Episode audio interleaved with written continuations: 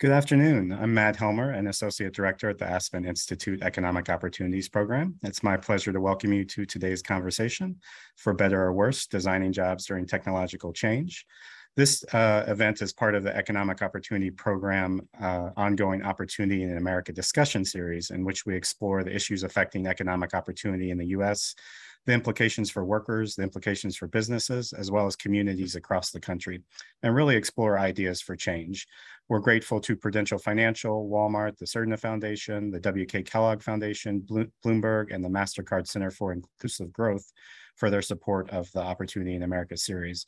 And a special thank you to our colleagues at JP Morgan Chase for their support of our work on job design and uh, for their support of this event today, as well as for uh, future conversations in this job design series. So today's discussion is really the first event in kind of a mini series we're hosting called the Job Quality Choice, Opportunities and Challenges in Job Design. Um, high quality jobs that provide a good standard of living, the opportunity to grow and advance in a workplace that is safe, promotes inclusion and equity, and meaningfully engages workers and respects their voice and contributions are no accident. Uh, designing quality jobs, uh, as many of you know, takes a lot of intention and commitment. And that's a commitment to valuing workers' experiences, to valuing their well-being and voices, and to really uh, also recognizing that those experiences and their those voices are an integral integral part of a business's success. At the same time, on the flip side of that coin, low quality jobs uh, that lack these characteristics are no mistakes e either. There are undoubtedly constraints and barriers that employers face, uh, but behind all these jobs, whether low quality or high quality, are a set of design choices. These choices obviously include things like pay and compensation uh, and benefits, as well as how the work is structured and how job tasks and responsibilities are designed. But really, job design is, is a lot more than that. Um, it includes choices around training and advancement, uh, recognition, mentorship and supervision, choices around how we make sure workplaces are safe and equitable, choices around scheduling, worker autonomy, worker voice, as well as employee ownership and profit sharing, and so much more than that. I think uh, a lot of us know, though, today too many jobs in our economy have been designed with little consideration for the workers in them uh, which we know tend to be women, people of color, and immigrants that uh, typically feel the brunt of working in low quality jobs. Uh, today, over a third of jobs pay less than $15 an hour, uh, making it very difficult for people to meet even some of the most basic needs around food and housing and, and other, uh, other things such as that. Many of these jobs are also characterized by other poor working conditions that fail to provide workers with dignity and stability. So in this series, uh, we're exploring some of the choices that lead to high quality and low quality jobs, uh, the different factors that affect job design, the barriers and challenges we face in designing quality jobs, uh, and ultimately how we can get to a place where we make different choices um, so that we can create more quality jobs so that workers and businesses can succeed together. In future conversations uh, in this series uh, over the coming months, we're going to be looking at design choices around work-based learning as well as employee ownership uh, but in our first conversation today, we're going to be looking at technology and more specifically, how is technology affecting work and different strategies, design strategies that we can use that can support positive outcomes for workers and businesses alike. Uh, over the last decade or so, we've heard a lot about automation and prediction of very large scale job loss. Um, and you know, by and large, that hasn't come true, at least not yet. But uh, we see examples of technology affecting work in our daily lives, right? We see self-checkout lanes at stores. Uh, there's ride sharing services that we use, the Zoom call like we're on today. Uh, there's always new apps and computer software and the algorithms behind us, behind them that are uh, affecting work. All these technological changes are affecting how we consume, how we travel, how we communicate, and how we work. And those changes can be positive or negative for workers. Uh, but as we're exploring in this series and in this particular conversation today, uh, those, those changes are choices that we make. So some of the questions we're looking at today that we have a wonderful panel that's gonna help us explore and answer is how does technology affect job design? What can employers and businesses do to invest in technology and their workforce to improve, improve business performance together? Um, how do we value workers' voice in this process? How can workers be engaged to help shape operations and how technology is developed and used in the workplace? And what can we learn from human-centered design that might, might give us some sense of how to approach some of these challenging issues. So I'm going to introduce our, our, wonderful panel here in just a second. Uh, just a few house cleaning issues to, to go over as it relates to the technology that you all are using today. So uh, all attendees are muted. Uh, we welcome your questions. Please use the Q&A button at the bottom of your screen to submit, submit questions. Uh, we also encourage you to use the chat to share your perspective, your ideas, your resources, your experiences related to today's topic. Um, and we appreciate your feedback. So please stay uh, on the line at the, the end of the webinar to complete a quick survey. Uh, we're really glad to have so many people joining us today and, and thank you to many of you who submitted questions in advance. We'll try to weave those into the conversation as we go. Uh, we also encourage you to tweet about this conversation. Our hashtag is talk opportunity. Uh, if you have technical issues that come up during the webinar, please message us in the chat or email us at eop.program at aspeninstitute.org. Uh, we are recording this event and it will be shared via email and posted on our website. Uh, closed captions are available for this discussion. Please click the CC button at the bottom of your screen to activate them. So now it's my great pleasure to welcome and introduce our panel and moderator. You can find more information on them in your materials and on our website. Uh, first, we have Ben Armstrong, Executive Director at the Future of Work Initiative, Research Scientist and Interim Executive Director of the Industrial Performance Center at MIT. We have Lisa Dewey Mattia, Head of Continuous Improvement at the Port Authority of New York and New Jersey. And we have Becky Lee, Director in IDEO's Learning Practice. And we're so excited to have Danielle Abril to moderate today's conversation. I'm sure many of you have seen or read her work. Danielle is tech at work writer for the Washington Post, where she focuses on how technology is affecting workers. Uh, before joining the Post, she covered big tech companies at Fortune, including Google and Facebook. Uh, and she previously was a reporter and editor for more than 10 years in Dallas. Uh, so she's the perfect person to be guiding today's conversation, and we're so grateful to have her here. So Danielle, thank you for being here, and I'll turn it over to you. Wonderful. Well, that was a great introduction. I really appreciate it, Matt. Thank you so much. And uh, thanks to everyone also for joining us today. Um, just to give you a quick background um, on exactly what I do and how I can help frame this conversation. Um, basically, a lot of my job involves talking to workers, employers, business leaders, and so far, most of them agree the pandemic really accelerated uh, the adoption and rollout of new technologies. And that ultimately changed how people work and it changed how people live and it changed their expectations for work um, and what we should expect moving forward. So, you know, everything from like Walmart making big tech investments to bring additional tech and data analytics that will help their workers be more efficient and also help shoppers have more convenience at the stores to frontline workers getting more communication and collaboration tools from Microsoft and office workers, of course, more than ever are using online collaboration tools that have all sorts of situations tied to that.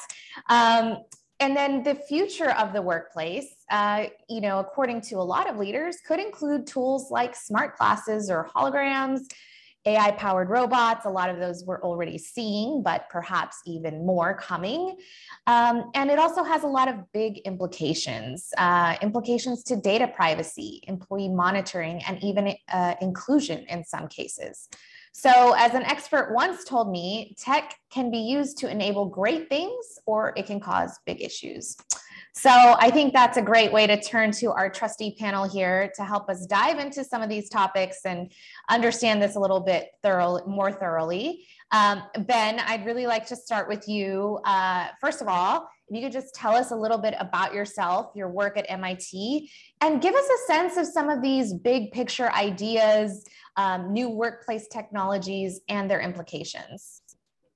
Thanks, Danielle. Uh, so I, I, lead a group at MIT focused on automation and its consequences for the workforce. In the context of job design, we're really focused on uh, how new technologies shape the demand for skills. So it's not as much about benefits or flexibility in work hours, but a question of when you adopt a new piece of equipment or you buy a new software system, um, does that lead you to hire more skilled workers, so uh, more engineers, or let's say more workers without a college degree? And how do the wages change for those workers? And what I really like about how you framed the conversation, Danielle, and also how Matt did, is that this is a choice. It's not just that you know the market tells you here's the technology you need to buy, and here are the workers who can operate it. There's a choice when you buy a robot, for example, whether you add a technician who can program a, a low code or no code robot um, that, that might have uh, lower barriers to entry versus a caged industrial robot that really demands more engineering skills. So for, for employers and also for technology developers, there's a choice in how you design the technology, how you integrate it into your firm that affects the types of workers who will benefit, who will win, or who will lose as a result of that technology. Uh, Matt mentioned that there have been these fears of a, a, robot apocalypse or automation leading to the displacement of, of lots of workers. And, and we haven't seen that. One of the reasons we haven't seen that is because automation and, and new technology adoption is really hard. That when firms try to adopt new technologies, they often fail or they end up using those technologies for a much, lim- much more limited purpose than they initially intended. So I study manufacturing. Uh, fewer than 10% of manufacturers have a robot, despite all the conversation about robotic automation on the factory floor. And only about a third of those manufacturers use specialized software at all. That's pretty consistent with overall numbers um, across industries. So while big firms are talking about the metaverse and all these very advanced uh, applications of machine learning and artificial intelligence, the, the vast majority of firms are, are focused on much more basic technological challenges. And, and in my work, I, I, I, argue that those technological challenges that are much more fundamental uh, are the ones affecting the majority of the workforce. Um, sorry, I'm going to stay with you real quick, Ben, just to clarify that last statement. Um, when you talk about like more fundamental challenges and the technologies uh, or the technological issues, can you just clarify exactly what you're referring to there? Yeah, so so uh, let's let's contrast a lot of you know the the airtime for AI, machine learning, in the metaverse versus the number of employees who are actually affected by these technologies in their day to day work. At the moment, the the share of companies that have adopted any of these technologies at scale is extremely low. Um, and, and, the applications of these technologies that might affect um, the, the two thirds of workers without a college degree um, aren't clear yet. So what, what, you know, even just CNC milling technology, which is uh, 40 years old, more than 40 years old, um, that that's much more relevant to a lot of the middle skilled workforce, for example, than these more advanced technologies that that uh, get so much play in the media. So, so just to uh, say what, what I focus on are those technologies that might be two or three generations old for engineers, but are still playing themselves out in the in the majority of the workforce. Got it. That makes a lot of sense. Okay, great. I'm going to move to Lisa. Uh, Lisa, I understand the Port Authority of New York and New Jersey is one, one of the largest in the country. Um, but can you familiarize us a little bit with some of the different types of work and jobs at the authority and a little bit about your role and why these questions around new tech and job design are critical to the authority? Of course. Thank you, Danielle. Um, so as Danielle and Matt mentioned, I lead the Office of Continuous Improvement at the Port Authority of New York and New Jersey. Um, so I'll start with the question of what is the Port Authority? Um, the Port Authority is a bi-state agency that's charged with managing and maintaining the critical infrastructure to our region's trade and transportation network. That includes the five region, regional airports, including Newark, LaGuardia, and JFK, the New York, New Jersey seaport, the PATH rail transit system that connects New York and New Jersey, um, and the six tunnels and bridges that connect the two states, as well as the Port Authority bus terminal and the World Trade Center site. Um, in addition to those assets, we manage a roughly $30 billion capital plan that encompasses redevelopment at all three of those major airports. So simply put, our mission is to get people and goods where they need to be. Um, and to do this in a way that delivers world-class 21st century infrastructure and experiences. On the workforce front, we have roughly 7,500 Port Authority employees about 70% are represented, unionized staff, and 30% are non-rep. But we have tens of thousands of employees that are contract employees or work for vendors at our facilities, right? So a big sphere of influence. Um, as for my role, um, as I mentioned, I lead a team that's focused on continuous improvement. What we do is collaborate with partner departments, be that folks that manage those assets or the staff functions that support them, like HR, procurement, and finance, to drive improvements for internal and external customers. We do that using human-centered design and lean. And just going back to what Ben mentioned, we really are focused on the basics. We're not focused on, you know, the big new emerging technology, but how do we sort of automate basic work processes and use our employees' experience to drive those? Um, so why are the questions around technological development and job design critical to us? Um, the Port Authority is a 101 year old organization. Um, we have a critical mission and, and we must evolve in order to meet that mission. And that clearly involves evolving technology and, and staff and how they work together. And as for the role for CI and, and my, my team, the Office of Continuous Improvement, continuous improvement is really about elevating the voices of the workers and the customers to understand the challenges and then solve for them. And that clearly includes technological advancement. Got it. Okay, that makes a lot of sense. Um, Becky, turning to you. Uh, tell us a little bit about your work, uh, how IDEO works in this space, and why you think today's discussion and this work is so important. Sure. Thanks, Danielle. Um, my name is Becky, and I'm a portfolio director at IDEO, a global design firm. In short, we use design and creativity to solve complex problems. What started off as product innovation and kind of things that you can hold in your hand has really expanded to using design to shift larger systems and help organizations make strategic choices about who they are, what they stand for, the value they create out in the world, um, especially for their employees.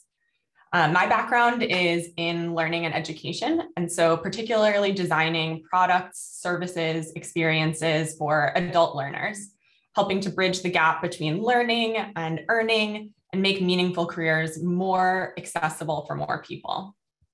And as much as I believe in the transformative power of learning, um, through my work in that space, especially with workforce development um, and leaning into corporate learning and development, seeing how skills alone can only go so far without investment from companies on the other side. So the burden can't just be on an individual to learn more or do mm-hmm. more or try harder. But we also have to think about shifting our systems of education and of work. So, to teach more industry relevant skills in more accessible ways, to make hiring and career development processes more inclusive, and to think about the quality of jobs that people are getting hired into and the ways that these technologies affect them. Got it. Great. Well, I think that was a great introduction. Thank you guys so much for explaining so eloquently what you do and why this is important. I'm going to switch over to uh, the choice. Uh, you know, Matt talked a lot about technology is a choice and how we use it as a choice. So let's dive in a little bit there. Uh, Lisa, I'm going to start with you. Uh, tell me how you're approaching and thinking about technological advancement and its impact on your workforce and your customers and how that's evolved over time. Sure. Um, so as I mentioned, my team's charge is to really understand empl employee and customer challenges, and then to form teams that are comprised of the employees that own the processes um, in order to improve them. And this includes scoping pro projects and problems all the way through implementation. And obviously many of the solutions that the teams come up with involve automation or other tech deployments or advancements. Um, but the key factor to the model, regardless of whether it's a technological advancement or not, is that it's the employees who own the processes that are guiding the improvements throughout the entire process from, again, identification all the way through implementation. And so you're designing with the users, even designing the scope of the problem with the users as opposed to for the users. Um, this, the byproducts of this are that solutions actually address the problems, that you're building the buy-in um, throughout and you're actually achieving that impact and that you're empowering and engaging employees by doing this. So the multiplying effect. So that's all pretty basic information, um, but I'll provide a little bit of context to a project and how we applied that. Um, so we worked with our colleagues at Path, um, the CX team, the customer experience teams, the operation maintenance staff to develop a customer experience feedback loop. So historically, customer complaints were coming in through social media platforms, right? Some public shaming. Um, and the team uh, developed a very simple technology solution, a QR code um, that employees could scan, a basic form, populates into a list, some pretty basic workflow. Um, and so again, technology is very simple, but the real power was working with that ops and maintenance staff to really figure out what are the processes behind the scenes that enable them to get the information that they need to act on it um, in order to achieve an exceptional customer experience. So this sounds really simple, but when you peel back the onion for the process, it's actually pretty complex, right? We have we have staff from various units and divisions, um, different specialties for if there's like an um, issue with a train versus a coffee spill. We also have contract staff, janitorial staff. So really working through the you know how do you get the information that's needed to the right person so they're able to address it in an effective way? That's where the power comes in. Um, so the power and impact came from building the process as opposed to again going back to what, what ben said in his intro sort of that basic technology. Um, and this really makes what was a negative experience where again it's very public something that may be relatively minor because it's out on social media to an actionable positive experience where people want to have the information that they need to do their jobs and getting it to them effectively is actually a way of empowering them. Um, so it's technology and measurement with data as an enabler versus an oversight. Got it. So, so in terms of evolution, um, is it fair to say it's it's just moves faster? There's a feedback loop happening. It's it's much more effective in that sense. Is that fair? Exactly, right. It's more effective. There's feedback to the customer. Um, so it's quicker and it's also done, you know, in a more productive manner. Got it. Uh, okay, I'm going to move on to Becky um, because obviously I'm sure she has a lot of thoughts about this specific topic. Uh, obviously, a key theme of today's discussion is around choice and how we use these technologies. Uh, some of those choices can help support workers and job design, and others can make it worse, much worse. What opportunities do you think technology creates for workers and firms? What are the potential downsides there? And what do you think are some of the drivers of which path firms take as they implement new tech? Yeah, it a lot. Sorry. That's okay. It definitely is um, a choice, and I'm really glad we're having that conversation. I think you know the way I think about it is that companies and leadership are designers, um, designing for customers and also designing for employees every day. So that includes making choices about product offerings, but also about wages, about technology, benefits, learning and development, and even culture. Um, and these advancements in technology do often go hand in hand with narratives around job loss. But as Ben kind of alluded to, often it's more of a job shift. Um, so, not necessarily that there are less jobs for humans, but um, different ones ones that require different skills, both to use those new technologies and to be a part of designing and developing them. Um, but transitioning um, this workforce and kind of filling this gap isn't only about skills. I think these jobs often come with different identities as well. And it's not always easy for someone in a particular role to see themselves in a totally new role, um, a tech role, where they might not see a lot of women or people of color or people of the same backgrounds as them.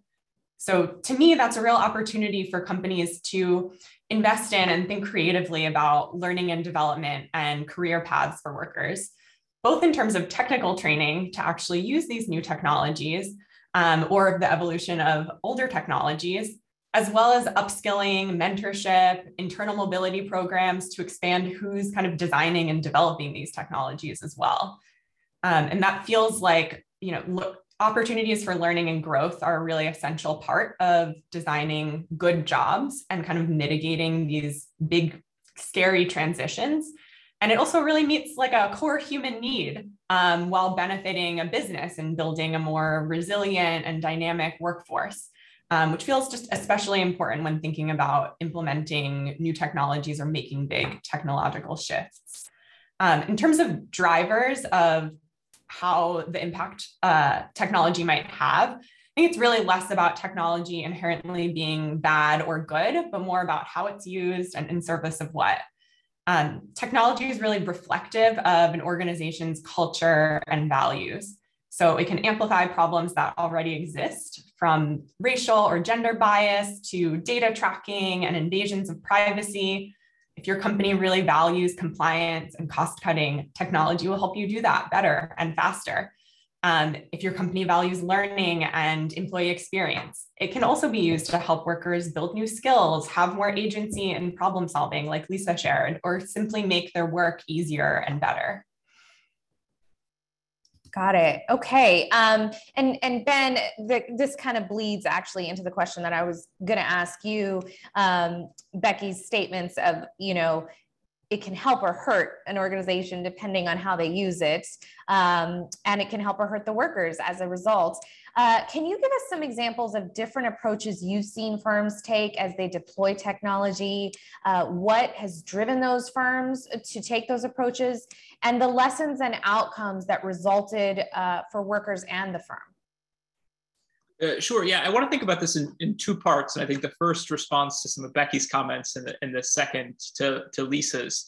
So, so Becky, I really thought it was interesting the, the points about identity and, and a worker's feeling of ownership in their role or power, empowerment or disempowerment. I think that's really interesting. And uh, also this idea that technology is what we make of it. It's not deterministic. I, I, I agree with that. I think there's also um, you know, engineers bear some responsibility in, in this process, in part because there are certain uh, technology uh, trajectories or, or, you know, like types of uh, software design or hardware design that have optimized for um, let's go back to the robotics example. Uh, robots have been designed for productivity, not flexibility, and that's not because of uh, what that what robotic automation could do. It could be flexible in principle, but a lot of the investment has been focused on let's make these uh, machines excellent for repeatable routine tasks to improve productivity over what a human could do. And, and, those design objectives on the technology side, of course, influence all of the decisions that an employer might be able to make down the road because that's the technology that's available. So just, I think it's a, it's a yes and to Becky's statement that yes, the technology is what you make of it, but there's also the, the menu of technologies might be limited depending on where we've chosen to make progress versus where we where we've kind of uh, uh, taken a pass on, on some potential technology. Part of that's maybe the market's fault, so we can you know bring the market in too. But but there's uh, you know engineering investments to be made on more worker friendly technology designs. I think that's piece one, and then and then for Lisa. I, had this uh, question, I, similar to the process improvements that you've made using what seem like uh, automation software, maybe robotic process automation. Um, I wonder if you ever thought of it it's, it sounds like you've taken a bottom up approach where you've empowered the people who own these routine processes and, and really asked them for their advice on how to automate various parts of their job. And in my experience, when you ask someone to do that, they pick the parts of their job that they really don't like, and then they automate it. And then they really like the automation because they've automated a part of their job that they they didn't want to do anyway. Um, and and I've studied this in a hospital system where uh, the hospital system chose this bottom up approach, asking employees who do routine tasks what to automate.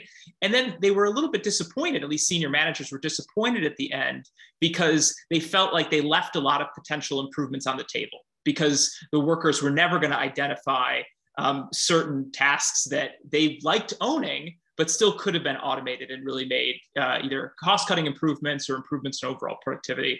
I'm wondering if you saw any of that, Lisa, from your colleagues, of like the trade offs of, of a bottom up approach and, and how you thought about those trade offs. Sure. I mean, I think you have to do, you have to tackle it from multiple angles. Um, I mean, there's also you know, sort of that top down like we need to transform this area. That's equally important. And also you know in a, public agency we have a lot of enterprise systems that need to be evolve and changed. And so i think this may be like in between the two which is when we need to do that you know how do we approach those procurements in a way that obviously follows our very ethical and important procurement processes but also empowers people in that process? It's not necessarily things they want to do um, but it's important, it's critical to the operations of the organization. How do we make sure that it's done efficiently um, and may or may not be things that they desire to be as individuals to be quote automated or changed. Um, so I think it's multi-pronged and it needs to be. Great answer. Um, ben, did you have more you wanted to add on, on that? No, I'll, wait until the next question. okay.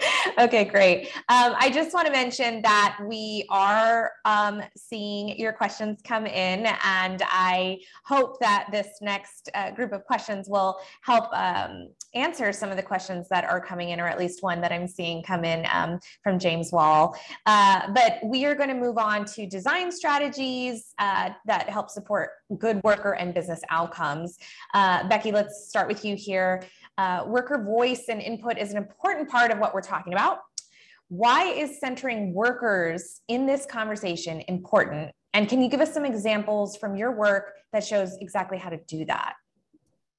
Yeah, for sure. Um, I think, you know, in addition to sort of the ethical value of engaging people who are most impacted by a given change or new technology, um, a lot of the solutions to some of these challenges around technology implementation live, you know, with those closest to the challenge, especially when workers are end users. And part of the challenge is figuring out how to have workers uh, use technology in the right ways to, to the right ends um, frontline workers are often like living through the pain points of these different processes every day. Um, and there are probably pieces of that that they would like to automate or to apply technology to to help solve their own problems um, in service of solving customer problems as well.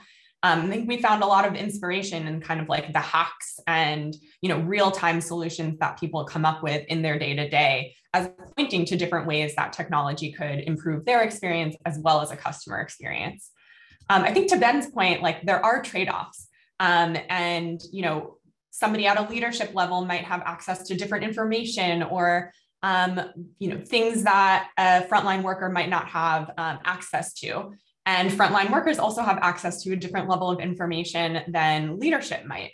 And so I think, you know, a design approach can be helpful here because design doesn't necessarily claim to know the answer, um, but helps test and prototype different directions in lower stakes ways. So you could try on what if this was automated or try on what if we applied technology here and then build evidence um, to support either direction based on how it actually goes. And so in that way, it doesn't say, you know, employ leaders are right or workers are always right.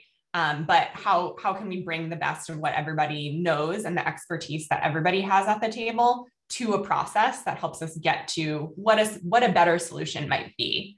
Um, so for example, you know, an organization that we were working with, I was trying to improve their customer onboarding experience, kind of went through really great lengths to redesign that experience. Um, designing new interactions, creating kind of new intake forms, even had those forms translated into Spanish to make them more accessible, because that was a real strategic priority at, um, at the leadership level. But it was the frontline staff who knew that their regional customer base actually spoke Portuguese. Um, and because they were engaged in that process, they were kind of able to spot that miss before it happened and before that new onboarding was implemented at scale. So, really having both of those lenses and points of view at the table can be super valuable. And in that way, the role of leadership isn't to have all the answers, um, which is very stressful um, and a lot of pressure but to enable uh, the best solutions to surface from wherever they might be, even if it's in unexpected places.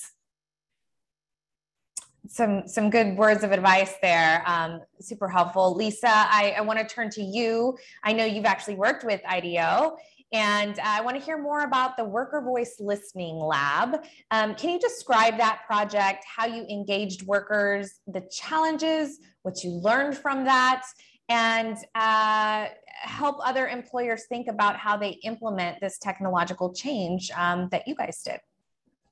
Of course, and I think Becky's comments are a great sort of context setting for sharing a bit more about this specific project. Um, so the project that you referenced, um, the OCI team and Newark Terminal B worked with IDEO and the Ford Foundation. The design challenge was to listen to workers at the facility, Terminal B at Newark, to drive operational improvement and enable exceptional customer experience. Um, so how do we how do we do this? Um, this is another bottom-up example to use Ben's term from earlier. Um, so with IDEO's guidance and, and, structure, the Port Authority formed a co-design um, council that was comprised of operations staff at Terminal B. Uh, the project team launched a three-week design sprint um, where they started with identifying the two critical challenges that they faced every day in order to do their, their work. And those were access to information. Um, so there were multiple siloed systems that included information like uh, regarding flights or baggage.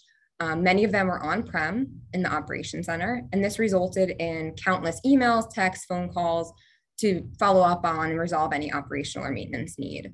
Um, the second was mobility. So Terminal B is a million square foot facility. Again, many of the core systems that, that have the data that are needed are in that op center. They can't be accessed remotely. And so this creates this constant workplace commuting to and from the office, being the op center, and the terminal, where they're interacting with customers or resolving maintenance issues. So, based on these two needs, the team um, developed three concepts to low fidelity prototype or test. The first was a one stop data shop. So, this was a mobile accessible hub where that real time flight information, gate information, baggage belt info um, was available to them at the terminal um, away from that control center. The second was a maintenance tracker. So an easy way to capture maintenance issues, track, track them throughout resolution. And the third was a team roster. So the intent here was that there'd be contact information for all the stakeholders that exist in that complicated ecosystem of an airline terminal, right? So the airlines, janitorial staff, uh, other government agencies, TSA, CBP, um, so then taking those three concepts, the, the co-design council with IDEO support tested each of these solutions in a live operating environment. Um, so immediately it became clear that the team roster was not effective. Um, it didn't solve for the root causes, which were really about stakeholder coordination. And so the lesson learned is listen to staff and embrace failure when things aren't working, move along. Um, the other two concepts proved to be really valuable in supporting the operations staff and having the information they needed when they needed it. And so I think this is a great example. And those were two concepts that were developed, and now the team is looking to build out, is working on building out um, uh, uh, permanent solutions. Um, so if we think about sort of what we learned and, and what the benefits are, they're they're operational, right? Those are obvious, but they're also organizational, right? So one of the things that really resonated was that after we did this design sprint, the co-design the co-design council members really felt so empowered and eager to replicate this prototyping concept for their future work. Um, and, and really, this is a way of building that continuous improvement capacity and really shifting mindsets towards bias towards action and embracing experimentation, which is fundamentally critical to um, evolving as an organization. Okay, that's uh, super interesting stuff there, and and I hope that other people can learn from what you guys are doing. Um, excuse me, um, Ben, can you tell us uh, what are some practices and strategies you've seen firms use that can help unleash tech in ways that augment workers' skills and abilities? And is there a different framework of thinking about how firms make these decisions that focuses more on the social implications and consequences? Yes. So the I, am also going to just refer. I see one of the questions that is directly related to this from from Steve Richardson about the role of customers here, not just you know workers and employers, but th- there's this boundary condition that whatever an employer does needs to satisfy their their customers, needs to meet meet uh, uh, consumer demand in some way. So I think that's really important as a boundary condition. And if we think about the status quo, a lot of the status quo deployments of technology, I'll use just manufacturing as a as an example that we can imagine that, the manufacturers for the last 20 years have been focused on meeting customer demands for price. They, they don't they can't really increase prices too dramatic, dramatically of the, the goods they produce. So they're trying to make incremental improvements incremental and continuous improvements uh, to their processes so they can continue to compete on price while also uh, retaining workers um, of various skill levels. So a lot of the technology investments as a result of that focus on customer demand have been very incremental kind of how can we make uh, you know a marginal investment new technology that can maybe shave a few pennies off of what we can deliver increase our margin a little bit um, the exception to that rule has been uh, manufacturers that supply the department of defense And, and the reason why these defense contractors, uh, some not all, can can pull this off is because they they get these higher margin contracts with the Department of Defense. that give them some some room to invest in new capital equipment, new technology that then changes their demand for workers. They can invest in new training to uh, accommodate that those new pieces of equipment and th- there's a different that's the department of defense is a different type of customer that allows a different type of technology investment. It's a little bit of a, ta- a tangent but i do think customers are important uh, to consider here. The, the, framework that we use to think about the social implications we just call it positive sum automation. So there's a, a zero sum automation model where you think of an automation technology as uh, you know as in comparison to a worker so your question, if you're a company and you're evaluating a piece of software or evaluating a new machine is how, how can this machine perform compared to a human worker doing this task? Is it higher quality? Um, how much am I gonna pay the machine to, to operate it per hour versus a worker? Of course, machines don't take bathroom breaks, which is what companies often cite when they talk about um, you know, their love for their new equipment so so that is a what i think is of as a zero sum framework because what you're gaining in efficiency from the machine you're losing in flexibility and learning of your, your human worker. Um, but, but the positive sum automation framework that, that we're working in um, is trying to understand how we can improve productivity while also increasing flexibility. And that requires you not to think of you know, human versus machine, but the machine as a tool for, for human teams to, to do their work better. Um, now, this is sometimes hard to imagine because you're like, okay, is the, is the person going to be guiding the robot to, to perform this task? Probably not. But the, the model, and I'll just use one firm in Ohio as an example. Um, this firm is, is very open to new technologies. They've, they uh, were an early acquirer of, of new robotic automation, CNC automation on their factory floor. They have about 20 employees over the last, I think, five or six years. They've tripled their productivity, um, their, uh, their output per employee. So they've had dramatic growth. Um, and what they've done is they didn't just go from hiring technicians to hiring engineers. They trained their technicians differently to operate this new machinery. And it went from you know, one technician technician to one machine, to one technician to three machines, and, and those technicians you learned how to use the, the machinery more flexibly.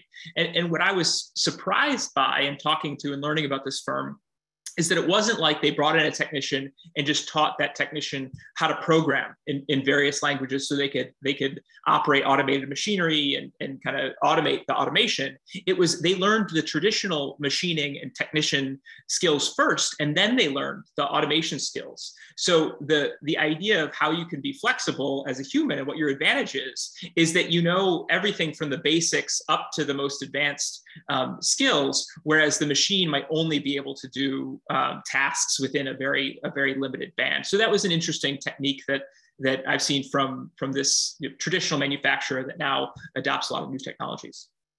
Is is there a benefit to that? I mean, you kind of mentioned it, it's sort of obviously having the human be able to do more than the machine, but um, in terms of training uh, the human worker to, to do so much uh, versus the machine just automates one, like uh, that seems like a lot of investment too yeah. in the training. So c- can you explain sort of like it seems like it would be maybe a shortcut to just teach the the person how to to handle the automation. Yeah, I've, I've been struggling with that too because every time you know they, they've explained this you talk to this company over and over again, trying to really get at what's making them tick. How is this dramatic growth happening? And what what how they explain it is that to, to just learn the programming and just learn how to kind of structure the automation is an engineering task. You don't necessarily understand why you're machining a part in a certain way or, or why you're going through this process in the first place. So learning those fundamentals, uh, uh, this is this is my interpretation of what they're saying. Learning those fundamentals allows a technician who's on a factory floor to decide, oh, now I can redeploy my my my robot to this other machine because that's going to help me gain more productivity Whereas if you just knew how to program the robot, you didn't understand how that robot fit into this broader production process, you might not have known how to how they, to doing that switch would be beneficial. I'll, I'll contrast this with another strategy that some startups use, which is instead of hiring you know entry level technicians more skilled let's say machinists and then engineers they just hire all engineers they're just having engineers do more of the um, more of the production tasks as well because they feel they figure if we're very capital intensive our engineers can if they understand the process can just program all of these automations and we don't need the same technician skills. So that's an alternative approach and it, it i think it has real productivity benefits. Just the, the the the benefits that are generated by that engineering intensive process aren't really shared with the majority of workers that aren't uh, highly educated like engineers are. Kind of reminds me of younger years in school of like memorizing something versus learning something, right? Uh, memorizing is like, I'm going to do the thing and that's all I can do. And learning something, you can actually apply it to other things and probably be a lot more effective. So, um, mm-hmm. yeah, that makes a lot of sense. Got it. Um, ben, I want to stay with you. Um, I'm going to move on uh, to our next topic. Uh, we're going to talk about um, practice and policy takeaways, and I do want to leave some time um, for some of the questions that are coming in that I know we haven't gotten to yet. Uh, so uh, let's let's continue, Ben. Um, a lot of people are struggling with these issues uh, in their local and regional labor markets. What can we say about the future of work and technology? Now and how can those at the regional or local level prepare for the future? So the, the big i think the big takeaway from this and i uh, is that there's a there's a growing gap between high wage regions, most of you know, big cities that we're familiar with, uh, places like Boston, New York, Seattle, San Francisco, uh, even you know, Chicago, if we're going to pick a Midwestern city, um, they're becoming uh, high. The, the wages are growing much faster than the wages of rural and smaller cities are growing. So that gap between high wage and low wage regions is, is growing, and and so too is the technology gap uh, among employers. So if you look at, for example, um, the jobs demanding digital skills across geographies. There's a far a far lower demand for digital skills in uh, in rural areas and lower wage uh, metropolitan areas than in these uh, you know big metropolises. Uh, why does that matter? It's because jobs requiring digital skills typically pay more. So the job opportunities, the job trajectories in rural America are just worse um, from a wage standpoint than, than job opportunities in more densely populated regions. So this is a, this is a big problem. Um, some of the rural and uh, smaller metropolitan areas that are doing well, um, places like Ames, Iowa, Columbus, Indiana, um, Tulsa, Oklahoma, in some, some respects. Uh, where I've seen them really excel is in diversification. That they've found um, industries that aren't just their their historical strengths, but industries that are adjacent to those historical strengths. They've been able to invest um, in those areas so that a welder who might have been in the oil and gas sector could then become a welder in the aerospace sector and apply their skills in those adjacent industries. And Lisa, give us another example to walk away with um, that highlights how you're approaching technology, job design, and worker voice. And if you can, just talk a little bit about what employers and businesses or those who partner with them can do to build that into their practice um, and organizational capacity and culture. Of course. Um, so I've talked about two customer facing efforts um, and two bottom up projects. So this is uh, more of an employee focused internal process and a bit more top down. Um, so I think we all recognize that efficient back office processes are really the key to a healthy organization. Um, we worked on a project that maybe less exciting than the other two that I mentioned, but had to do with insurance risk reviews. Um, so this is the process of reviewing insurance um, requirements that need to go into contracts to ensure that we're protecting ourselves as an organization. And these reviews were taking up to 90 days. So uh, procurement staff or a department that was looking to execute a contract or a lease might require it to do business. And they were putting this response into sort of a, a void, right? No idea sort of where it was in the process, um, whose court it was in, what issues may exist. And this was causing delays in, in issuing contracts, um, in proceeding with work um, going back to what Ben mentioned earlier, probably not something that folks were sort of like jumping up and down saying like, um, we need to fix this. Although the customers, right, in this case, internal customers were really dissatisfied with the with the process. Um, and so what the team did was an iterative employee-driven development of a tracking and management tool. Um, I think Eric Cooper put in the chat a question about low-code software, and, and we've seen a lot of success in the apps that are in the Microsoft suite. um, and using them both as non-technologists and then in some cases getting some support from our internal tech department. And this is one of those. Um, so what the team did was um, was sort of define the problem, understand from the customer's perspective what information they needed visible, um, and iteratively built the, the, the tool with the employees who did the work, um, do the work. And so again, another example of designing with the user and not for the user. And so while this was a bit more top down, really it was effective in ensuring that this tracking tool, which is really tracking people's work, right? It's tracking um, from the, you know, the folks who are doing the, the risk reviews. But because they were involved in the development, they actually see it as a benefit. It enables them to do things efficiently. They, they no longer have to search through their emails in order to find all of the related documents. They know where things are in, in the process. And so, again, another example of things not being seen as an oversight tool, but instead something that enables them to do their jobs. Um, and so the employees have em embraced this tool and approach. And then the customers, again, internal customers in this ca case, um, satisfaction doubled um, shortly after deploying the tool in the new process. Um, so, so just another example of sort of using this um, user-based approach. And you asked some additional questions about building capacity as an organization.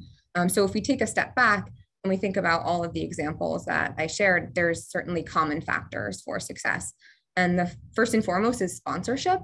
Um, so at, at the Port Authority, we've had incredible sponsorship for change and employee enablement, um, both for our prior executive director um, and, and over the past five years, um, Rick Cotton, our executive director, and other senior leaders who really believe in process improvements, care about this, are asking questions. Um, so there's visible support for enabling the voice of our customers and our workforce. And, and that's critical, it's fundamental to being able to do this sort of work, um, especially in, in our environment. I'd say on a related front, um, we are um, thankful to have a devoted and embedded team. Again, this comes back to sponsorship. And I will say a team of absolute all-stars. Um, my colleagues on, on the OCI team are incredible. And, and similarly, you know, the folks we work with across the organization, um, folks that have a desire, there's an interest, there's expertise. You know, it's, it's been historically a career organization. Folks stay here for 30 years, they move around, they know what they're doing, they want to improve. Um, and so it's really about creating the processes and the support that enable and empower employees. And Becky, uh, I want to give you the last word here before we move to audience questions. Um, what are some thoughts you want to leave our audience with regarding job design, technology, and the worker experience? Sure. I think, you know, in this conversation, you can tell like it's not easy to navigate all of these different choices um, about implementing new technologies, the right ways to engage workers, how best to invest in upskilling. And I think that's part of why it was so interesting um, to go through this worker voice lab and bring together multiple companies, kind of a non competitive space to experiment with senior sponsorship um, and why it's exciting to have folks like Lisa sharing what it's really like to grapple with these questions as a large scale organization. Um, I think that question that came up a little bit around, you know, what about customers? And I think it's starting to become more normal in the corporate world to bring approaches like lean or human centered design to think about things from the lens of a customer. But there's something interesting here about also thinking about employees as customers to design for.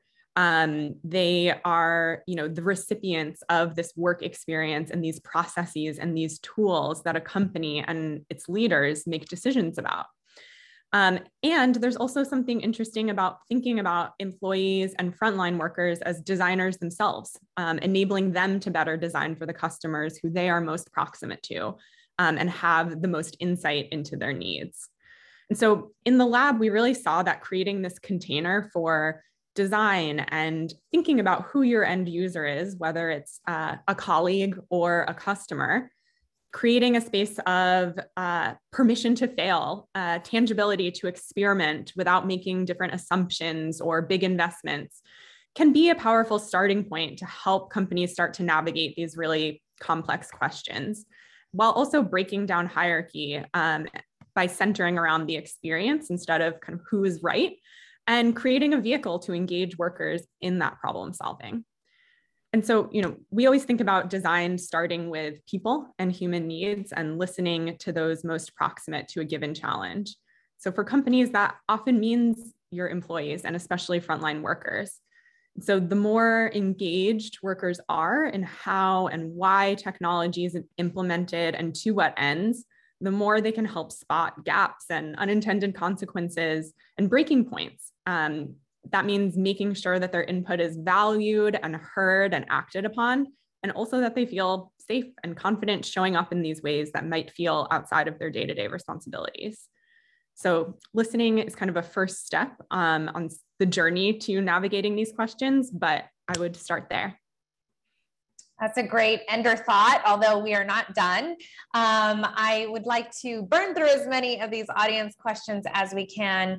Um, some of these are pretty open-ended, so um, I'm just gonna ask the question and then allow whichever panelist wants to sort of take a first crack at it to go at it. And if anybody would like to add on, um, we can go from there. I think there's a couple in here that are um, specific to specific panelists, but otherwise uh, feel free to just chime in if you have an answer for any of these questions.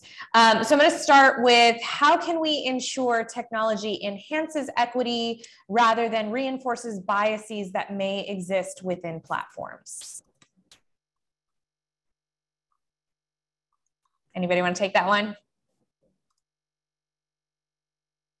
Where, where are you looking, Danielle? I didn't see that one. Sorry. Ah, uh, so I'm getting sent some questions. Oh, some, you're you have the mass. You have the better things. list. Okay. I was I was all you know studying this other list.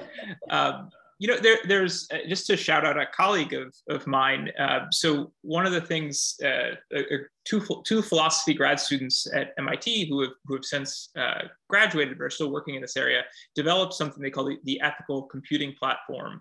Uh, or, or, ethical computing protocol, which is really designed to um, to address these questions, or at least um, identify where there's risks of bias in potential in algorithms or other new technologies. Um, so they they developed this as part of their own philosophy work, and then they've deployed it across engineering classes at MIT and now we're starting to work with employers and technology companies um, to, to see if this can work in industry as well. Of course, it's designed for the classroom, uh, but we think that a, a, the, a protocol, which is really just a systematic way of thinking through how your technology might affect different stakeholders and where it might introduce bias or accentuate bias that's already out there in the world, um, and then writing that down and essentially saying here is where we might run into trouble if we if we make this design choice. Um, that's the goal. And of course there are risks of doing this in industry because you might open yourself to liability or you might just uh, be a little too aware of the weaknesses of your product.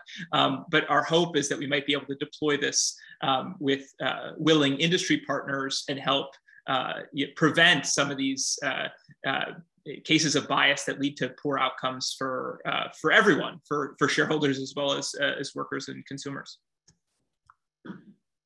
Got it. Lisa, did you want to add something there? Yeah, I'll add to that from a different lens, sort of the non-technology, but more the process angle. Um, you know, one thing that I think my colleague Megan Maxwell is on, is on, and, and um, she was raising earlier just this week was, you know, we like I spoke about, we use lean and, and human-centered design. And there's many, you know, those that are familiar with lean, you think about waste in a process. Um, and so one thing we want to try and build out is like, how do you integrate D&I and also sustainability and other important lenses as you're doing that analysis of a process inefficiency or where there may be weakness um, so that as you build that improved process, which will eventually be automated with some technology, or there may be a technology that's deployed, that you're doing so in a way that's equitable, inclusive, um, advances the goal. So just another way of thinking about it. Yeah, and just to build on that, I think there's a couple of different points at which that question comes up. Um, one is when you're identifying the problem um, that you're trying to solve um, from whose perspective and who's even a part of kind of shaping that scope. Um, and then there's also just the, the value of smaller scale prototyping and testing um, and making sure that you're doing that with an inclusive set of users and participants um, so that people are part of um, you know, not only spotting what works and what doesn't before you're implementing at a large scale, um, but also are able to contribute and direct and shape the way that a particular design decision is made. All good advice here. Um, I'm going to move on to the next one. What role can unions and collective bargaining play in the process of designing jobs during technological change?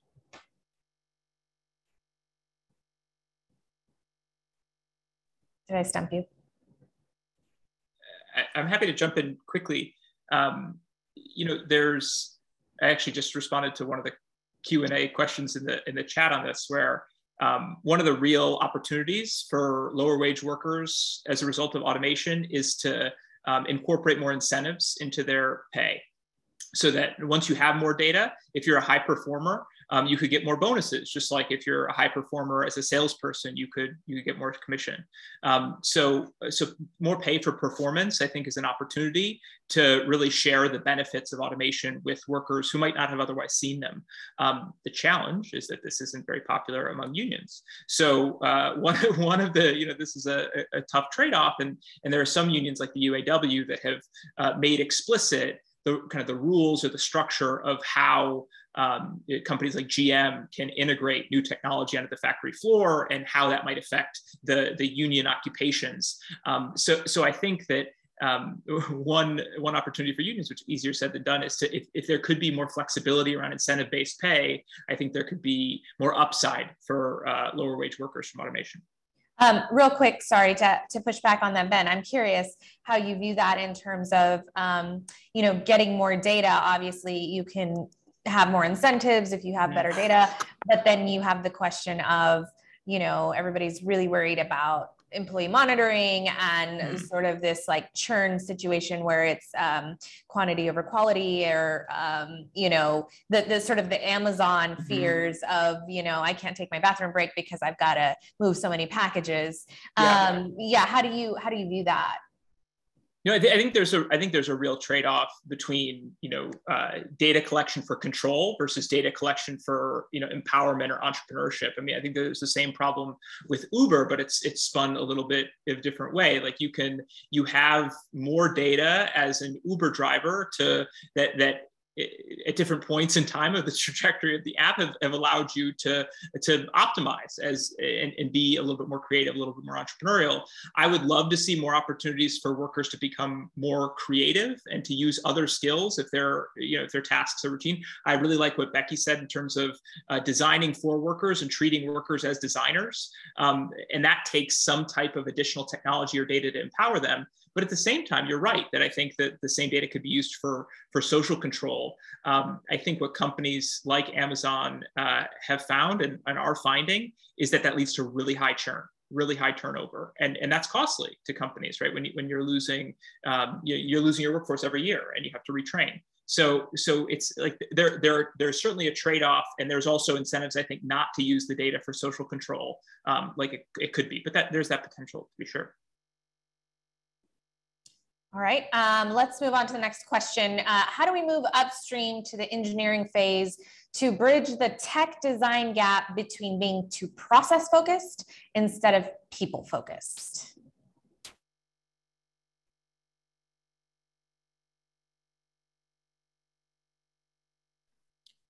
I'll just offer, I also saw another question around um, kind of doing this kind of design process when sometimes the tech is coming from an external partner. So I think there's a similar gap in it's being designed all the way over here, decisions are being made all the way over here, and then the implementation happens and the users are all the way over here. And so I think, you know, there's something about more interdisciplinary processes where engineers are at the table a little bit later than they might usually be, and users are at the table a little bit earlier than they might usually be. Um, so, kind of creating more proximity between the people who are making some of the design and code decisions with the people who will be end users, kind of continuing that um, narrative that it's, you know, if you want your technology to be used in the right ways in service of the right goals, you want to be able to have um, access to those users earlier on. Um, and everybody wants things to be used better and more appropriately. Okay. Um, uh, the next question is somewhat related, and um, I know Lisa, you actually gave us some examples earlier about this. Um, I think this is uh, asking for just a little bit more um, from anyone, uh, but can we drill down into some concrete human-centered design practices and why more employers do or don't use them?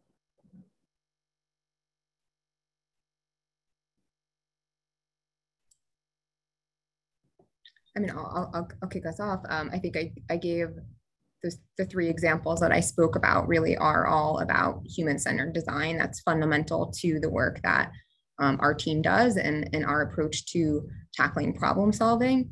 Um, I think there's also a capacity building component, right? So Becky's spoken to that. That's her area of expertise. And you kind of have to balance those things out. Um, you need a bit of both in order to really get that organizational cultural shift. I think where um, sometimes the barrier comes up, it can be easy to say we will ask people questions in the beginning. Um, and I think sometimes the harder part is okay, great, we got that input, but now later on we're making decisions, we're evolving. And how do you continue including people in a process once the train is moving? Um, and that can be, you know, kind of part of the the tension um, or just something that you need to be planful about um, and really consider not just having one point of interaction and one point of input, but figuring out vehicles or interactions or rituals or ways for people to give continuous feedback um, to have decision making power farther along in the design process as well. Um, it's, of course, easier said than done, but I think knowing that it's not one single moment um, to include people in a process can help plan for ways to allow that input to happen over time. I'll just add briefly to that, that I think there's an additional overlay as a, from a government organization standpoint, which is the procurement process, which can complicate that, right?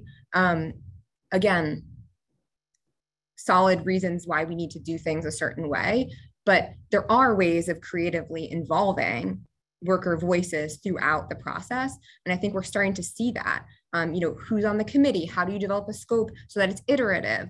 Um, how do you engage with with a firm without really knowing what the end result is? Um, and so I think there's a lot of opportunity to explore there, um, but an interesting additional way of thinking about it.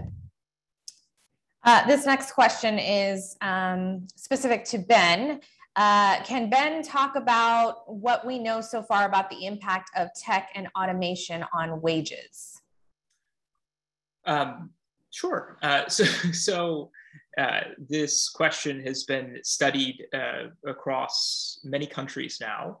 Um, and it's studied in a couple ways. So one is this overall trajectory um, in the United States, but also in Western Europe, which is typically considered the polarization of the labor market, where uh, wages and job opportunities have gone up for uh, college educated workers, and they've been mostly flat for workers in the middle uh, of the ed education distribution, the skill distribution, and at the lower end. So if there's been more lower end job opportunities and more higher end job opportunities, which is why we think of it as, as a polarization.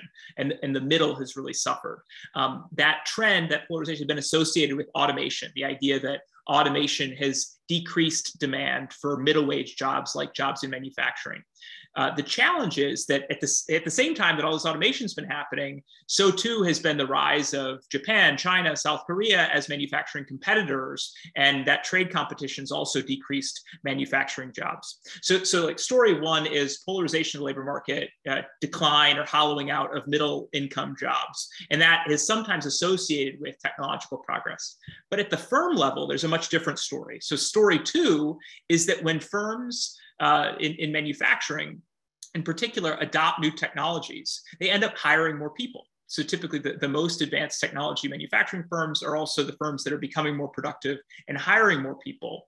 And at this point, there's a choice. There's some firms that hire more people and they increase wages. And then there are some firms that hire more people and they change the distribution of skills. You could change the distribution of skills such that I'm going to adopt technologies and hire more engineers and those engineers will be paid more but my production workers wages won't change. And then there are other firms that won't necessarily change the composition of workers. They'll keep having a lot of production workers but the wages overall uh, will go up.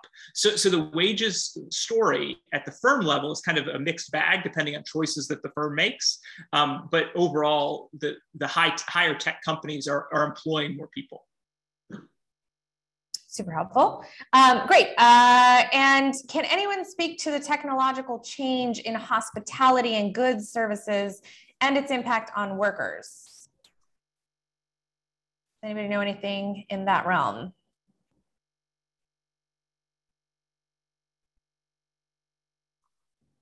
Not anybody's specialty. if, if anyone out there in the audience is it works on this, there's I've been looking for good data on uh, customer service automation in particular. So reactions to uh, interactive voice response and, and chat bots. And I have some intuitions about what workers like and don't like similarly with self-checkout in retail. Um, but I don't know of good data on it right now. And if, if anyone's interested in, in talking more, I'd love to, I'd be curious. Ben, what's your intuitions here? So my intuition was that self-check, just similar to that question of customer versus employee. And, and when Becky said, you know, you need to design for the employee, I thought that's exactly what self-checkout didn't do, is they didn't design for what the employee might have thought would be most productive. They instead designed for what they thought the customer would want and it ended up being a lose-lose. Um, at least, yeah, I'm a Trader Joe's shopper. So I, I actually, they don't use any self-checkout and, and they end up being more profitable and more productive. Um, so I actually just, I don't think there's any data if you just look at firm productivity, that self checkout is better, but it'd be helpful to, to know at a, a more granular level. Yeah, I think um, it's not a specific example, but there's an interesting analogy in the world of education um, in terms of teachers and students and education becoming more direct to students enabled by technology um, without really rethinking what is the role of a teacher um, or asking thinking about like the capabilities that might be needed for a teacher to be able to deliver learning in new ways and so i think there's uh, similar to the example then that you just gave around kind of point of sale and checkout there's just a question of remembering that um, the employees and the staff in that space are delivering your experience. Um, and so leaving them out of the equation is going to create some kind of break um, in that experience. Um, doesn't mean there aren't new roles to play or new uh, kind of new activities or interactions to enable, um, but that that role needs to be considered in the process. So I know we just talked about education, we just talked about um, retail, uh, but uh, one of our um, attendees asked, uh, can they talk about how some of these ideas apply outside of manufacturing, tech, and logistics? Um, so I know we just gave two examples of two other uh, industries, but if there are, are other um, industries you can think of or, or, ways to apply these ideas to other industries, um, I think that would help some, some other people here. Yeah, just to draw a couple of dots, I think it's um, you know, a lot of what we're talking about, I think, is broadly applicable. In in your kind of introduction, Danielle, you um, and even Matt talked about how technology is being applied to every industry in every way, whether it's healthcare or retail, the way that we shop, the way that we search for information. Um, and kind of our traditional paths of going to a person or going to a store or a physical location are being kind of uh, rerouted. And so I, I don't have specific examples um, in other industries, but I do think that, you know, the same way there's that analogy with education and teachers and students, um, the delivery of an experience through technology most often is going to kind of change the roles that are involved. And whether it's bypassing a nurse practitioner or changing that role, um, there, there's something important to think about about the identity of the people who are in those roles, um, the activities that they're being asked to do, what new capabilities they're being asked to build and how that change can also make their job which you know we've learned is essential in all of these different industries um, easier better um, or offer them new opportunities that are valuable as well. I'll just build off of that and, and stress that i think it's almost irrelevant, the industry. And actually the, the, um, the, all of these things are applicable. The project that uh, we did with IDEO and the Ford Foundation, we actually had, there were two other partners involved in that. One was an airline and one was a healthcare provider. And one of the things that was so clear in all of those interorganizational shares was that it didn't matter sort of whether they were picking up the phone from a patient who was calling about a doctor's appointment or if it was a customer, an employee at Terminal B, it was the same challenges um, and, and sort of the same concepts of solutions. So I think human-centered design um, and how it's applied to technology is, is relevant across all industries. So I see that Matt has come back on screen and that is my cue that we are out of time. So I'm going to pass it back to Matt. Yeah, I'm so sad we're out of time, as I'm sure others are. I took a lot of notes and learned so much from that conversation. Um, thank you again to Becky, Ben, Lisa, and Danielle. Uh, great job, really rich information, and gave us a lot to think about. Uh, please stay tuned for some uh, information on our next conversation coming up on September 14th. As I mentioned earlier, uh, we're going to continue this conversation on job design and uh, and look at something that uh, intersects with the topic we talked about today and look at work-based learning and skills development in the workplace. Uh, thanks very much to Maureen Conway for her vision, leadership, and support in this work, and to all of our colleagues, Yori Chang, Colleen Cunningham, Amanda Fins, Adrian Lee, Tony Mastria, Victoria Prince, uh, Martina Reed, Shelley Stewart, and Sinin Young. Uh, we couldn't do this without you. Uh, many thanks to everyone who joined us today, everyone on social media who's been tweeting about today's event using uh, hashtag talk opportunity. Uh, it's great to see how this conversation resonated with you there and on the chat. Um, and thanks again just for joining us. Please take a moment to respond to our quick survey, which will open on your web browser uh, when you leave the webinar. And you can also send us an email at eop.program at aspeninstitute.org and let us know what you think. We'd love to hear from you and we hope to see you again here shortly. Thanks so much.